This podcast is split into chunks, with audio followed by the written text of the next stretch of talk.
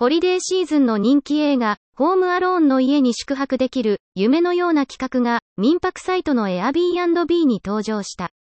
1990年にアメリカで公開された映画、ホームアローンは、旅行に出かけた家族から、誤って家に置き去りにされた8歳のケビンが、泥棒を撃退するコメディ映画。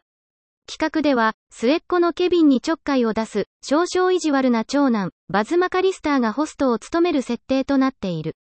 豪華にデコレーションされた部屋で、映画を見ながら、ジャンクフードやピザを食べたり、父親のローションを使ったり、罠を仕掛けたりと、映画さながらのユニークな体験を楽しめる。物件はシカゴにあり、今月12日、1泊25ドルで、4人まで宿泊できる。